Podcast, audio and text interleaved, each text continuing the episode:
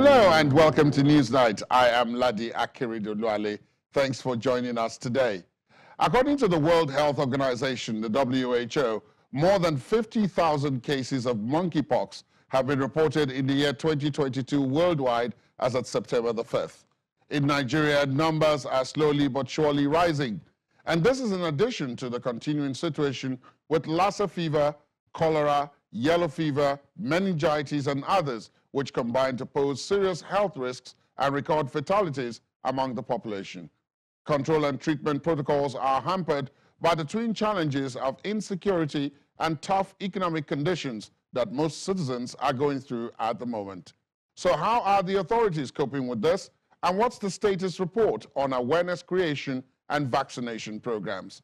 Newsnight talks to the Director General of the Nigeria Center for Disease Control, the NCDC, Dr. Ifedayo Adetifa. Dr. Adetifa, thank you for your time. Welcome. Thank you for having me. Uh, some would describe it as uh, a resurgence, others would say it's a comeback of sorts. Uh, but we're having rising cases of particular types of diseases. Uh, and I want us to take them perhaps one by one. Um, the one that scared people the most more recently was monkeypox. And, uh, but then we've since learned that perhaps the scare was based on not altogether accurate information. Now I have you here. What exactly is the position with the country today in terms of monkeypox? Okay, thank you. It's a good question. Um, I'll just back up a bit. So, um, COVID 19, monkeypox, Lassa fever, uh, yellow fever, um, well, Ebola, Marburg, and all of this. These are all conditions that we call zoonotic diseases. They are caused primarily by pathogens that affect animals. And at some point in time, they cross what we describe as the animal human interface and uh, then become adapted to um, transmission from human to human and cause, become established as a cause of human disease.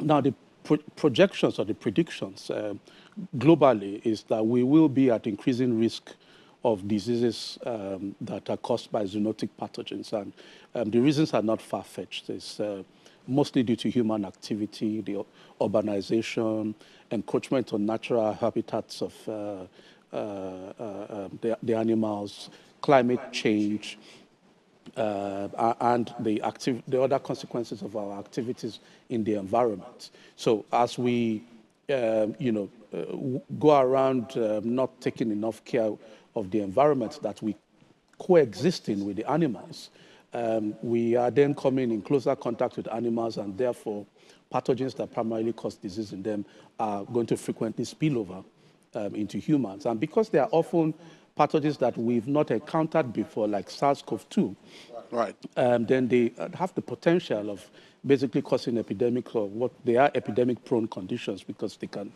really um, um, cause a large outbreak very quickly.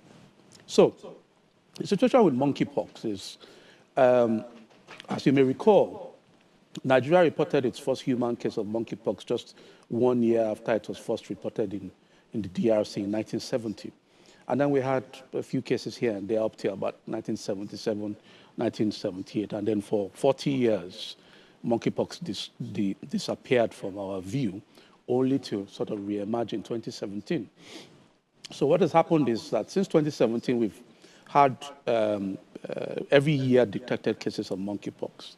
And we've always recognized that we were probably under detecting um, the cases of monkeypox. And um, the reemergence of monkeypox uh, drove the NCDC back then uh, to achieve a few things because it was one of the um, very first um, stimulus to set up digital surveillance system so that you can see things in real time. If you're depending on paper that is collected in community, local government finally makes it to a state capital maybe one or two months after, you'll be seeing patterns that are already outdated or events have already overtaken. overtaken. Okay, so this led to sort of the rollout of our um, surveillance outbreak um, response management and analysis system, which is now deployed countrywide and in every local government. And in fact, the area of growth for us as the NCDC for surveillance is to deploy that to all of the health facilities, just so we have, you know, more better coverage. Okay, so uh, in 2017, we didn't have diagnostic capacity for monkeypox. Indeed, we did not have diagnostic capacity probably for monkeypox from 1978 to, and maybe that's also may have contributed to not detecting any cases. Um, the, however few they would have they been. Would have been. So we depended on partners and external uh, bodies to help with diagnosis of monkeypox in 2017, 18, and the like. But that also drove us to establish national capacity for diagnosis of monkeypox and, of course, subsequently sequencing capacity for monkeypox just to be able to look at the genetic makeup of the virus and hopefully pick up if there are any changes. So the situation with monkeypox uh, at the moment is uh, we declared, um, we activated our emergencies operations center about the end last week of May, actually before the international outbreak uh, started, because we, we, as I said, Nigeria has been responding to monkeypox for a while. Um, and we had made some investments in surveillance. You know, we'd made an effort to go to some zero reporting states because zero reporting does not mean that there's there no, cases. no cases. Yes, and, and, and, and just to beef up surveillance. So we were already seeing an increase in the number of suspected cases being um, sent to samples from suspected cases being sent to the National Reference Lab in Abuja for confirmatory diagnosis uh, before um, the, the, the, global or international outbreak started. We, so we believe that uh, we also are now seeing, we have seen a record number of monkeypox cases this year compared to, um, I think, 2017, which was a, uh, we had just under 90 cases in total. We've, I think at the end of um, July um, 31st, we, we had uh, 157 cases already um, this year, and we've had four deaths, unfortunately. Um, uh, building on the previous ex experience from um, previous outbreaks, uh, we know that the clinical picture still appears to be the same. We have high-risk groups that um, are sort of overrepresented in the deaths, uh, people who have immunosuppression for one reason or the other, whether it's by organ transplant or by treatment. Uh, and now what we, I think we've seen for the last two is, uh, you know, there are a few people who appear to have both chickenpox and monkeypox at the same time, and you know both conditions actually look alike. Alike, yeah. Um, and, but it sort of uh, may be an additional risk factor for very severe disease, uh, which is probably not surprising if given um, that you have two viruses that are going toe-to-toe with your immune, immune system and, and the like. So that's the um, situation of monkeypox is that we the increased attention is due to what's going on outside the country. We've always paid attention to monkeypox, regardless of whether it made the headlines, especially in the Western media, or not. I also happen to know that um, there are several strains of monkeypox. Uh, I remember speaking to Professor Abayomi, who talked about the West African strain, and then a, a more virulent strain, which is somewhere in East Africa, uh, uh, the DRC, which you mentioned, uh, probably Central Africa, uh, to be precise. And I'm happy you mentioned that it appears that even though with this resurgence, we are still seeing the strain that is the less virulent one. Uh, uh, uh, is that correct? That's correct. Okay, now, I also know that I've been told that there is really no treatment for it. It's a question of managing the patient uh, until the body is able to fight back and get over it. Again, correct? Uh, monkeypox really, um, we, most times, is really a self-limiting illness you know, and I'm sure you and I know lots of people uh, who have had chickenpox as adults, and usually it's just, you know, uh, we, you unless you maybe you work in the hospital or you've got some knowledge, you probably won't know that uh, uh, chickenpox actually is more likely to give uh, have a complicated complicated cause in adults than the minor illness it tends to cause in children. Okay, so it's perceived as a low risk self-limiting illness, which we know is part of probably why it is also being underreported. Um, but there is at least one licensed treatment. We just don't have access to that licensed treatment. Okay. Yes, there is an antiviral called tecovirimat, which um, is has some, depending on which country or which continent you are, either has full registration or partial licensing for use in both smallpox and chicken and uh, monkeypox perhaps we, we should be working towards getting uh, that kind of treatment in Nigeria, although issues like cost and so on would then become. We are, we are looking into it. We have approached uh, uh, partners to try and see if we can access, and we are also trying to look at direct uh, um, purchase, um, you know, and of course, expecting to, to see really huge costs associated um, with that, especially when you're not likely to buy at volume, in which case, but um, it's important, no, no matter how few the cases may be, um, that for this small group of people that are at very high risk of, you know, hospitalization or even death, that we hopefully have some countermeasure that they can have access to, um, so that we're just not um, providing only supportive management. Now, you mentioned it in your answer when you said you wanted to back up a bit and take a look at the status. You mentioned Marburg. Um, of course, as at this interview, I've, I've, not heard any information of its discovery or anybody with it in, in Nigeria. But then a few eyebrows were raised when Ghana uh, detected a couple of cases uh, uh and uh, even more cases uh, subsequently.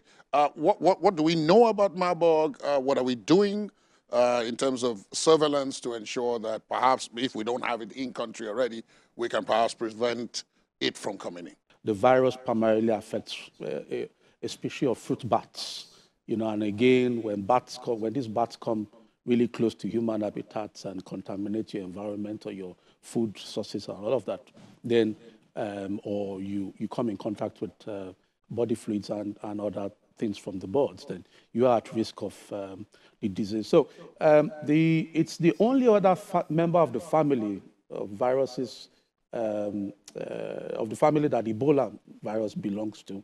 So um, shares many of the same characteristics as the Ebola virus, or in fact, for those characteristics that are not well known, they are in fact based on what we know of the Ebola um, virus.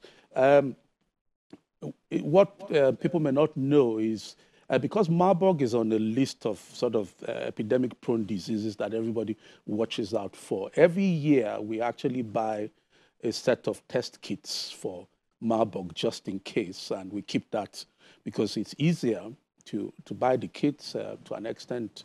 They may expire and all of that than for us to have a suspected cases and then you're trying to explain to Nigerians why you don't have. Uh, we always retain capacity to test for Marburg, both at our lab um, in, in, in Gaduwa and actually at um, the, the lab in LUTH um, as well that is run by Professor Omilabu, who you probably know um, as well. And we work together to um, look after some of these less common uh, pathogens. At the NCDC, we've got um, something called an emerging viral hemorrhagic diseases technical working group. So um, they are the ones who keep an eye on what's going on with all the emerging pathogens uh, or less common viral hemorrhagic pathogens. So if you have a situation with Ebola or you have a situation potentially with Marburg or any of the other conditions, they um, are scanning the horizon, paying attention, have guidelines, have regular meetings to prepare for um, and, and, recommend measures that may need to be put in place as part of preparedness to deal with these issues they arise. And they, they did that, um, I think it was two years ago when there was Marburg in Guinea. Um, and of course, the same thing um, in, in Ghana. We had a risk assessment. Uh, our risk was put at moderate. We sort of activated a few things, Port Health, our colleagues in Port Health, and sent out advisories and the like. But, you know, thankfully so far, we haven't had Marburg, and our colleagues in Ghana also appear to be on top of uh, the situation as well. So that's fingers crossed, but eyes peeled. Yeah, Indeed. Uh, now, uh, the big one, uh, and I say big, not necessarily because uh, there is scientific evidence to prove that it is the big one, but because of the publicity and the impact it has generated. And I'm talking about COVID 19. Uh, many people who heard you when you said SARS CoV 2 may not immediately know that you you were referring to uh, uh, COVID-19. Uh, we had all the drama and everything about it, the deaths worldwide and all the lockdowns and so on. And, uh, and then after some time, when vaccines came, there was almost a collective sigh of relief. Um, but it does seem as if we probably heaved the sigh of relief prematurely because in some places, particularly in the areas where it emanated from, it seems to have made a resurgence. I'm talking about China. China is still locking down certain places because they have a zero COVID policy. Uh, a number of other places, Europe, America, and so on, are still having resurgences, uh, but they seem to have tended to try to adapt it as part of daily living now. Um, we, I don't know where we fall, whether we are still trying to prevent it or we're also trying to make it part of living. Why I ask that question is that the NCDC is keeping up with its surveillance. It has figures, but I also know that there have been complaints that it is not receiving updates from many states. They've stopped testing. So the figures they have are not necessarily representative of perhaps what is happening. Uh, how does that how does that come across to you? I mean, being in charge of NCDC, is it frustrating, perhaps?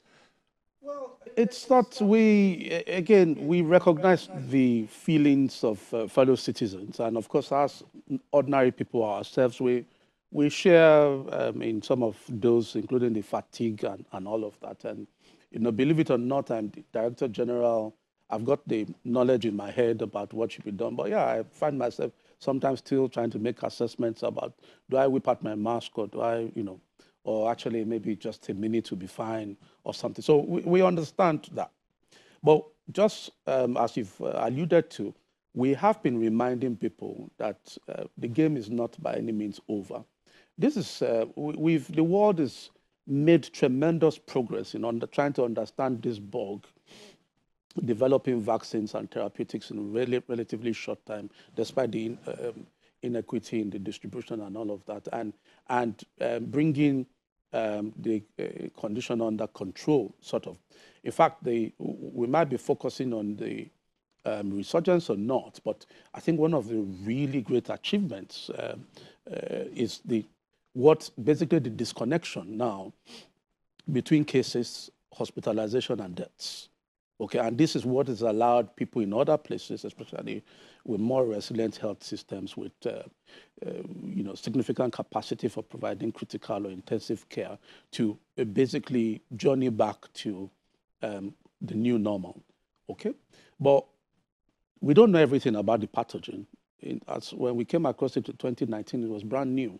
We, had, we knew some other members of the family, but it was brand new, which is why it wreaked that much havoc. When you introduce a new pathogen, into human population that our immune systems has never seen before. This is exactly what you get, um, especially for a respiratory pathogen. So uh, what has happened is uh, the, the pathogen is still sort of having progeny or babies yeah, that uh, yeah the, the, the, yeah the, the, the variants the you know or lineages and sublineages as we call them uh, an omicron which is dominated worldwide since about I don't know November last year or something is having babies that, uh, you know, seem to have a bit more ability to evade even the protective immunity that we already have and transmit. And this is by, what... By vaccination. Yeah, by vaccination or even natural infection. And this is what's contributed to the uptick in cases in, uh, that has been seen in many countries, including here, and even those lineages of Omicron we have seen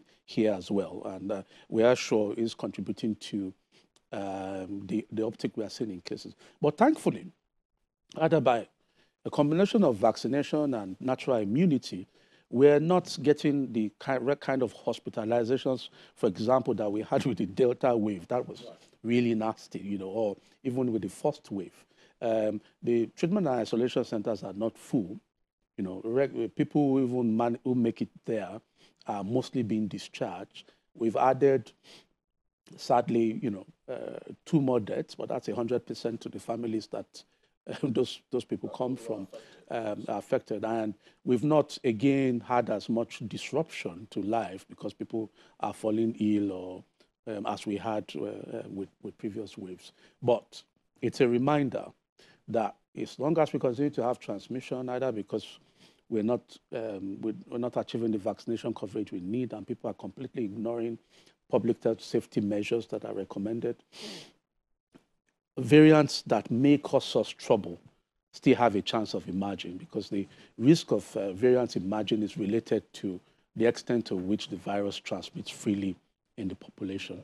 Okay, so that, that, that really is what we need to keep an eye of on even as we try to return to our normal lives. And this is why uh, at the NCDC, our goal, uh, to touch on what you asked, was to we need to keep up testing because without testing, you don't know what's going on and you don't get samples to do your sequencing to see what variants are, are around. Okay, so we needed to keep up testing numbers, um, and uh, we've we've tried a few things. We've we've tried um, surge testing in a few states that um, over the period brings back test numbers up.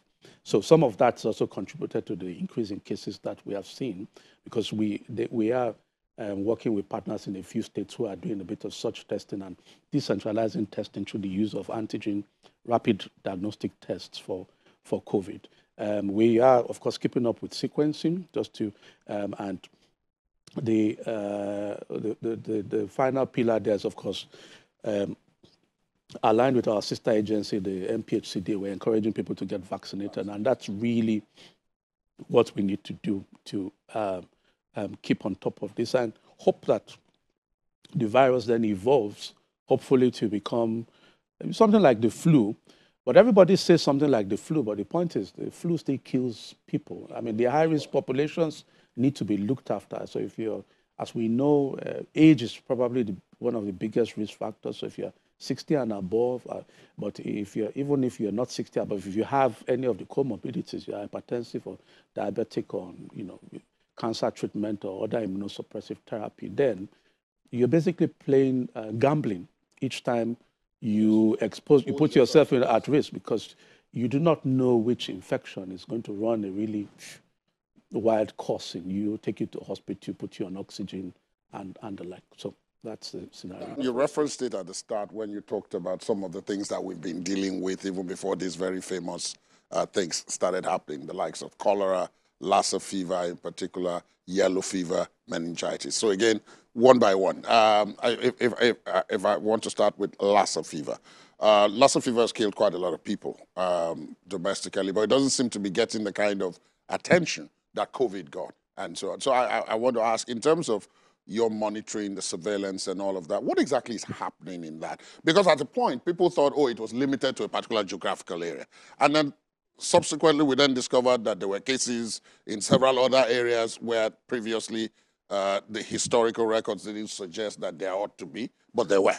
So it, is it that it is spreading? And if so, what is perhaps uh, causing this? Well, um, remember what I said about monkeypox and, uh, um, and, and that zero reporting is not uh, uh, the absence of cases. So what has happened with Lassa fever is that we've, uh, you know, we're beginning to see the, well, fruits, uh, for want of a better description, of efforts to intensify surveillance, uh, um, the fruits of expanding the number of labs that, that can actually test for Lassa fever. And the first step to um, naming something or identifying something is being able to diagnose it. Okay, so we've got more labs in the network and are still working to add more labs to the network to bring um, Lassa fever testing closer to people, uh, which means that when people, it then becomes easier when you see um, these cases that all either look like your regular malaria or something, you can have a sample tested quickly that might actually help you um, confirm, oh, in this case, it's not malaria, it's Lassa fever or something else. But beyond that, um, they, we do not think that there's been any real change in the nature of Lassa fever uh, itself. Uh, but it's also possible, again, we're talking about it's a zoonosis. We are burning bushes, uh, building houses everywhere, and all of that. The rats will come into your house to find food. And the rats that uh, naturally, uh, that the natural habitat for this virus come into your house. So if you leave your food outside, contaminate them, and then you take them, eat them, and um, then you, you are at risk of coming down with the disease. Interesting thing to note is that the cases we see that are sort of ill come to hospital actually a just a fraction of, of people who, who actually get Lassa fever because, you know, the, um, thankfully, you know, uh, eight out of 10 people who catch Lassa fever would have just any other febrile illnesses. The guys who actually, the 20% who develop the severe form or the hemorrhagic that end, that end up in, in hospital and are at the highest risk of, of dying uh, and the like. Um, Lassa fever, from our perspective, and when I speak to all of the hospitals and colleagues in, in the networks that look after Lassa fever, we recognize that we are in need of desperate need to have some positive disruption in the Lassa fever space in terms of you know uh, new or better therapeutics and hopefully a vaccine. And there's work going on in the background to try and first of all fully understand the disease epidemiologically understand the cumulative exposure to the population because we have seen preliminary data suggest actually a lot more people in Nigeria may have seen the virus and developed antibodies compared to the number of actual cases that we are seeing. And uh, you need all these bits of data to try and figure out, um, you know, your vaccine development and what the strategy for use of that, especially for a disease, as you say, is neglected by everyone else and is considered probably just our problem. So you go and um, look after it. Another area that needs positive disruptions, I've, I've mentioned the rats that, you know, at the moment there is no, or does not appear to be any sort of proper evidence suggesting what's the best way of um, tackling control of this disease by dealing with the animal reservoir. So what's the best way of getting rid of the rat or of, uh, you know, exterminating or, or doing something. Uh, obviously, the simple measures by, such as making sure that you keep all your food and things in closed containers and all that. And try and rat-proof your house and clean, keep your environment clean because obviously rats are attracted by dirt and all of that. They work, but we need a bit more to go a bit further um, to find um, some evidence um, driven intervention that also helps us to look at the rat. It's usually good to approach disease control from many perspectives, and then you get a synergistic um, effect that uh, gives you more impact than maybe if you just go on. And, and as I said, it's a zoonotic illness. It's in animals. We and the animals share the environment.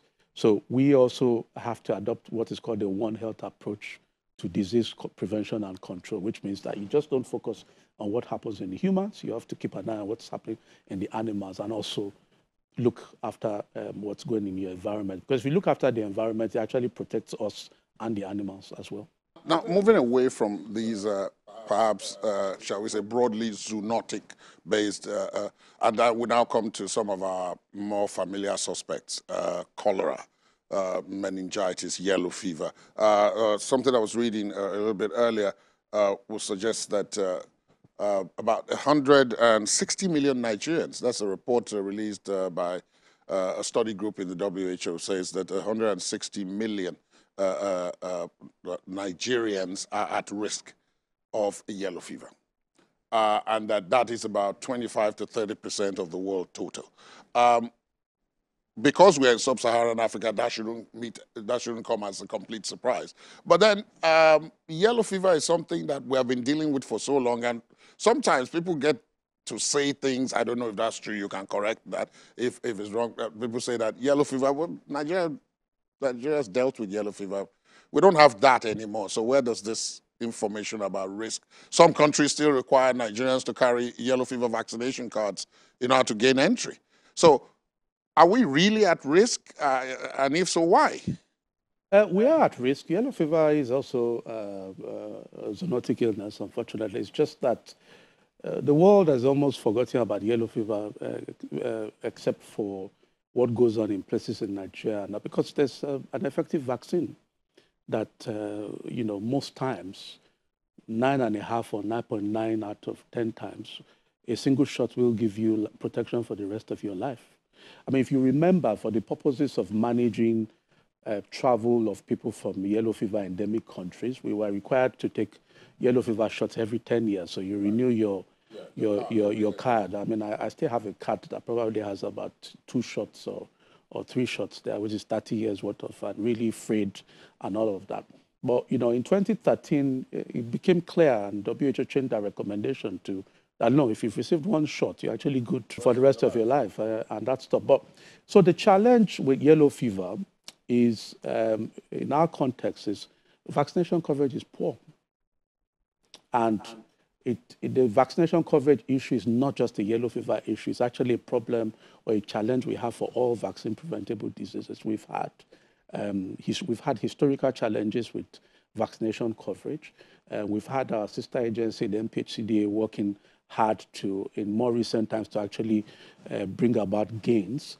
And just as um, the country seems to be gaining some momentum um, with um, concurrent efforts to strengthen routine immunization and then conduct mass campaigns in response to the areas that we know are undercovered. COVID. And of course, with COVID, uh, all of the issues at that time, health lockdown, movement restrictions. People were afraid of going to hospital. You couldn't convince any parents to take their child to a hospital because that is where you are more likely to, to get COVID um, and the like. Um, so there were disruptions to immunization, both routine and planned campaigns. Um, the world tried to recover to sort of say, look, essential services should return, but we know that the journey to doing that has been really hard. And, yeah, and now what we are seeing is we are now paying the price for the gaps that occurred there. So the yellow fever cases coming up, uh, but you are even talking about yellow fever because we have a problem with measles at the moment. They, they go in tandem because the, the, the vaccine um, for both diseases actually delivered about the same age. So if, it's, if you've missed one, you're likely not the other yeah, you're likely to have missed the other one. And so it means you have these susceptibles that are entering the population. And if you're not vaccinated as a child, as an infant, or as a child, you remain a susceptible adult as well. So you, you're likely to so to, to really, this is really dangerous. Oh yes, yes, well. it is. In that, in, in that situation, okay, then let, let, I mean, let's let's talk about measles. I mean, since I mean you brought it up, let's talk about measles because when people hear uh, yellow fever, I told you what many people tell me, and then then they hear measles and they say, ah, could we still be talking about measles? Because I mean, at, at four or five or even younger, you're supposed to have taken your measles shot. In some country, in, in some other uh, jurisdictions, in fact, it's compulsory. You don't get access to school or anything like that, except you can produce evidence that you've already collected all these shots. But it does appear as if our own situation is different, which is why we are seeing the results we are seeing. Uh, I'm probably giving people like you, uh, I don't want to call it an unnecessary job, but, but def definitely a harder time than you probably would have. And a lot of this is actually also happening in semi-rural and rural areas how much of an additional burden does that give you? Uh, I mean, if we take, for example, what, what you explained now, measles, uh, this yellow fever, uh, you've got cholera, and sometimes you've got meningitis. Sometimes this just explodes onto the scene, and, and you know, many of the agencies and authorities find themselves scrambling. Well, well the thing is, we're often not scrambling. Um, you know, we're not saying that uh, we're perfect and doing everything that we need to do. There's, there's a lot of growth, um, even in things where we might be doing or punching above our weight, like every human endeavor, there's room for, for improvement. But um, I think the point I'm trying to make is that uh, what we are keeping an eye on and what we're looking after as the NCDC is not what the headlines reflect. So the fact that, yes, everybody's talking about monkeypox, uh, talking about um, uh, COVID uptick now does not reflect our priorities. We have to look after everything that turns up. So yes, we are already seeing cholera. We have been seeing cholera for, for a few months now. And we're expecting uh, an uptick as the rains become established and, and of that. Ahead of uh, November, we're already preparing for meningitis and preparing again for the next Lassa fever season, unfortunately. Um, and then we're also keeping an eye on, okay, if all mitigated transmission is going on, we're going to have all this U-type travel. Are we going to have another uptick in COVID cases again, like we had with Omicron? And Omicron basically arrived with the end of the year in 2021. So, as I said, it's um, uh, very, um, we, we are fighting wars on many fronts. So yes, we, we, we, we tend to always be spread out a little thin. Uh, we, we, but the important thing also is that, I mean, it's not just us, it's that we depend a lot on the states who are basically the front lines. Uh, all of our front lines too. I don't want to use the word abandon, but it seems as if uh, they don't take this very seriously. Um, I, I, know that um, from the from the information I have about uh, uh, uh, uh the NCDC's mode of operation and gathering information and expected, uh, that every state has a state epidemiologist who is running an office through which information is supposed to come from the states up uh, to NCDC headquarters. but they have difficulties, uh, uh, as I found out during in the course of COVID.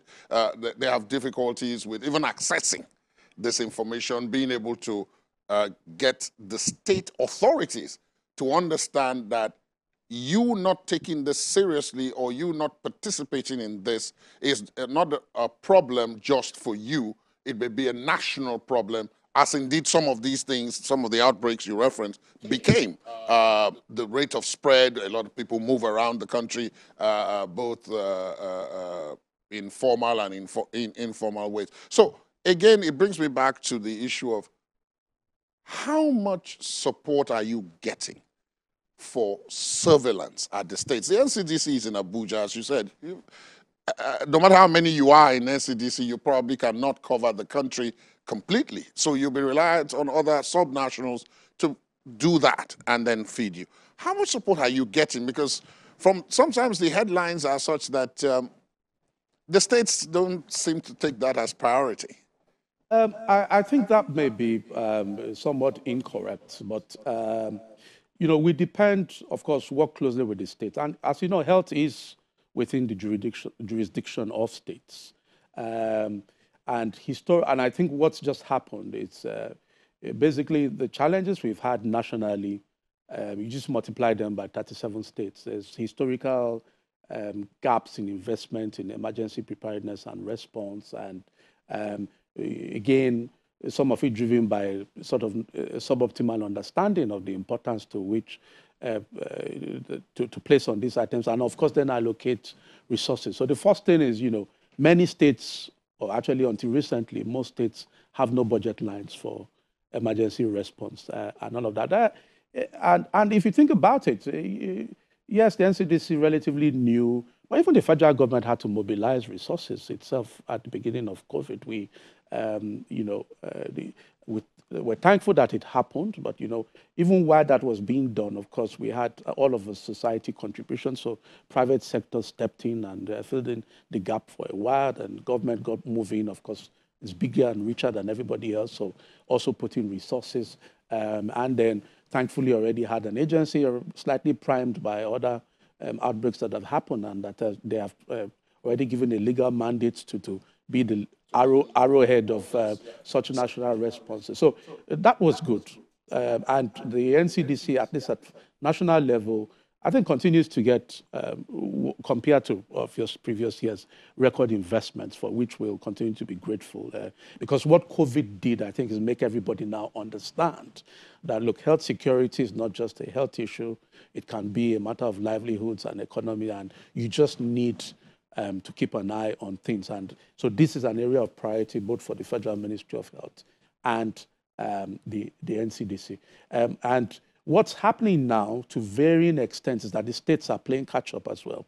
But obviously in that journey, they're at different stages. So you have a very vibrant Lagos state, for example, which, um, you know, um, demonstrable um, efficiency in sort of the public-private partnerships partnerships that are leveraged for health and even for pandemic response. Uh, but you also have states now, like again, like Lagos, like Kano and Co, that have budget lines for emergency response now. Um, the other thing is that, yes, you have state epidemiologists, but we are thinking about state epidemiologists only from the context of, uh, of, of, emergencies, but that's not what they, they actually look after every aspect of public health. So even non-communicable diseases, you know, other things in, in, in, society are the purview of their office. But again, if you look across states, the, the, the staff numbers, the capacity, the resources provided to those offices vary. Okay, everybody's in a different phase. And what we have been doing is recognizing that we would only be as strong as our subnational units. Strengthening subnational coordination and support is actually an important strategy for us now, so much so that we created an entirely new department of subnational support to bring our activities closer to the state, to um, feed into our strategy to have regional labs and centers, again, so that everything doesn't happen from Abuja or when states need support. At least we're in the region. We won't be in every state, but we're in the region, and you have a reference lab, hopefully, when everything comes on stream, even in the region, that can do some quick things without us ne necessarily sending everything back to uh, back to Abuja. You came to Lagos um, to open something um, and uh, ensure that is that ser that service is not only in Abuja, uh, it's spread to Lagos. Uh, and I, su I suspect that you're encouraged by what you've just said now, uh, by the fact that Lagos uh, does seem to be rising up to the occasion in terms of its response and so on. Uh, but this will still be run by the NCDC. Uh, it's just that it's spreading the facility in such a way that more people can access it. We don't all have to go to Abuja to be able to access it because before now it was available almost exclusively in Abuja. Uh, is that part of the drive towards, I don't, I don't know if I should use the word decentralized, uh, what is happening in terms of access to diagnostics, uh, being able to ensure that people can immediately be told what exactly is going on and what is, if anything, wrong, and therefore uh, the response time is a lot quicker. Uh, yes, they're all related. So what we um, had was the commissioning of a biorepository um, in our National Reference Lab campus at the Central, Central Public Health Labs in, in Yaba. Um, we, in, in, in, in Abuja, we've got what is probably the largest biorepository in West Africa, and we recognize that there's a need um, to expand capacity um, to also, one, have a backup so that you don't have all your eggs in one basket, and also uh, be have additional um, capacity. What biorepositories allow you to do is uh, you biobank specimens, anything, pathogens, and, and the like. Uh, uh, and what you're able to do is that that collection of clinical, microbiological, immunological, other data um, is useful for uh, surveillance purposes, for clinical purposes, for research purposes. Okay, to be um, able to conduct genomic surveillance, for example, you need to receive specimens, you need to identify the specimens, you need to be able to store them, retrieve them, and sequence them. Okay, so that, for example, contributes towards surveillance. If you had nowhere to keep samples or only temporary refrigerators or freezers, then you're going to run out of space very quickly. Uh, it's also directly connected to quality. You need to um, periodically conduct proficiency testing for your staff, both on internal and what we call external panels, um, which are basically known samples. Um, and you can only have collections of known samples if you had been storing known negatives, known positives, and all that. You can retrieve uh, as a random sample and then use in quality panels and all of that. But again, a lot of the things, uh, one of the big thing that came out of COVID pandemic is, oh, you should develop your own vaccines. Why are you always buying diagnostics and all of that? So in the whole research and development space or innovation space where you are either trying to find new diagnostics, new treatments, or all of that, you need this range of specimens. And the only way you can um, um, get them is if you had previously been storing them. You don't want to wait till, oh, I potentially have something for Lassa fever, and then you have to wait till maybe November or to, to begin to look for suspected cases. And of course, you know not every suspected case will have, so it's a real, that would be a more laborious, stressful uh, way to go. So biorepositories are key, again, to support research, to support um, clinical uh, and vaccine, therapeutic vaccine development and the like. And we are glad um, that we have that ability or that capacity in Lagos. Our lab um, in Lagos as a campus of uh, the lab in Abuja um, is supposed to mirror our capabilities in Abuja um, um, here with the purpose of bringing what we do at least to the southern part of the country. Uh, we, we aspire to even decentralize more to regional labs, which would be a separate one for the southwest, a separate one, for example, for the south, south, south, south, southeast. But they can then all operate as a hub around the Lagos campus of the National Reference Lab. And the uh, Abuja one can also do the same thing for reference labs that will um, come on stream in the northwest, northeast, um, and north central. So that, that is the aspiration. The one thing that seems to have been highlighted by COVID for example, uh, amongst other uh, um, challenges that the health sector has faced is the importance of, I don't know whether, I don't know which is more precise now to call it community or public health, or perhaps community and public health. Uh, because very often these outbreaks uh, happen outside the immediate vicinity of the uh, agencies and so on, they don't happen in the cosmopolitan urban centers, Abuja, Lagos, Port Harcourt, Kano, and so on. You've got to move further afield, uh, which is where they break, and then they gradually now come towards uh, the center, either by virtue of movement of people or, or, or, other means. I wonder how important you think it is now that perhaps maybe there's a, if, if, if one can dare to use that phrase, a lull, uh, how important it is to follow up with community and public health at this point and not have to wait, both in terms of infrastructure and in terms of awareness, probably more importantly, awareness uh, of those populations about how important it is. We've talked about vaccination, to get vaccination, keep environments clean, report suspected cases to their you know, the nearest uh, health facilities there, and for them to be able to find such facilities if they are willing to pursue this. An area of growth is what I would say. Um, and it's not just uh, you talk about public health, um, it, it's not just uh, a health security issue. And indeed, um, a functioning health system, a resilient health system uh, that can deal with these shocks uh, is actually bedrock of health security. And where that starts from is primary health care.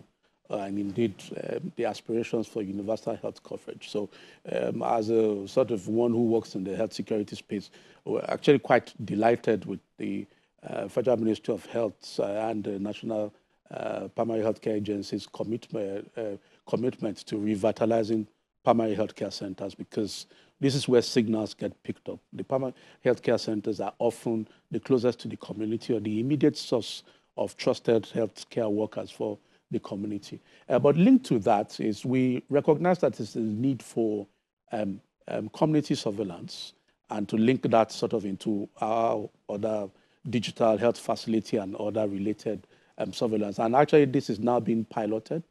Uh, this was um, in existence uh, in a few states in, for, for looking for uh, acute onset paralysis as part of polio control measures. But um, the pilot that is ongoing now is to now make that a multi-disease scoping um, surveillance system within the community that allows signals to be immediately escalated into the health facility or local government-based um, SORMAS uh, digital surveillance we had to allow more reporting.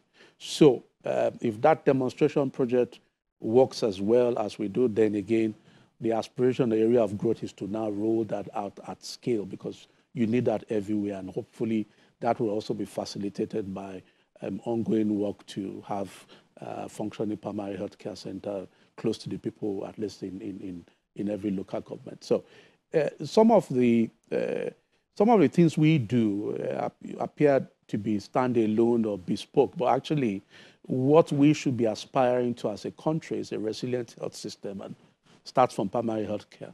And then if you've got universal health coverage, it means people don't have any concerns or thoughts about, I've got, I've, I've got a fever, but they are thinking, oh, it's going to cost me this. But that fever may be the first sign of something, you know, but then they stay at home because cost till they sort of get worse or, or something, or sadly till somebody dies, and then the next case of course. And then, so by that time, you've lost time, time that could have been spent trying to nip uh, an outbreak um, uh, at, uh, in the board when it first started. And now you have to mount a full cost outbreak. And that's always more expensive. It's, it's always more expensive. Yeah. Dr. Adetifa, thank you very thank much. you so much for speaking with us. Pleasure. It's been thank a pleasure you having you. Thank you very much. You. That's our program today. Would, of course, like to hear from you on the conversation. Our social media handles are right there on your screen. You can also listen to this and previous episodes of the program via our podcast. Please visit our website, channelstv.com forward slash podcast to get started. I am Ladi Akeredolu-Ale. Goodbye.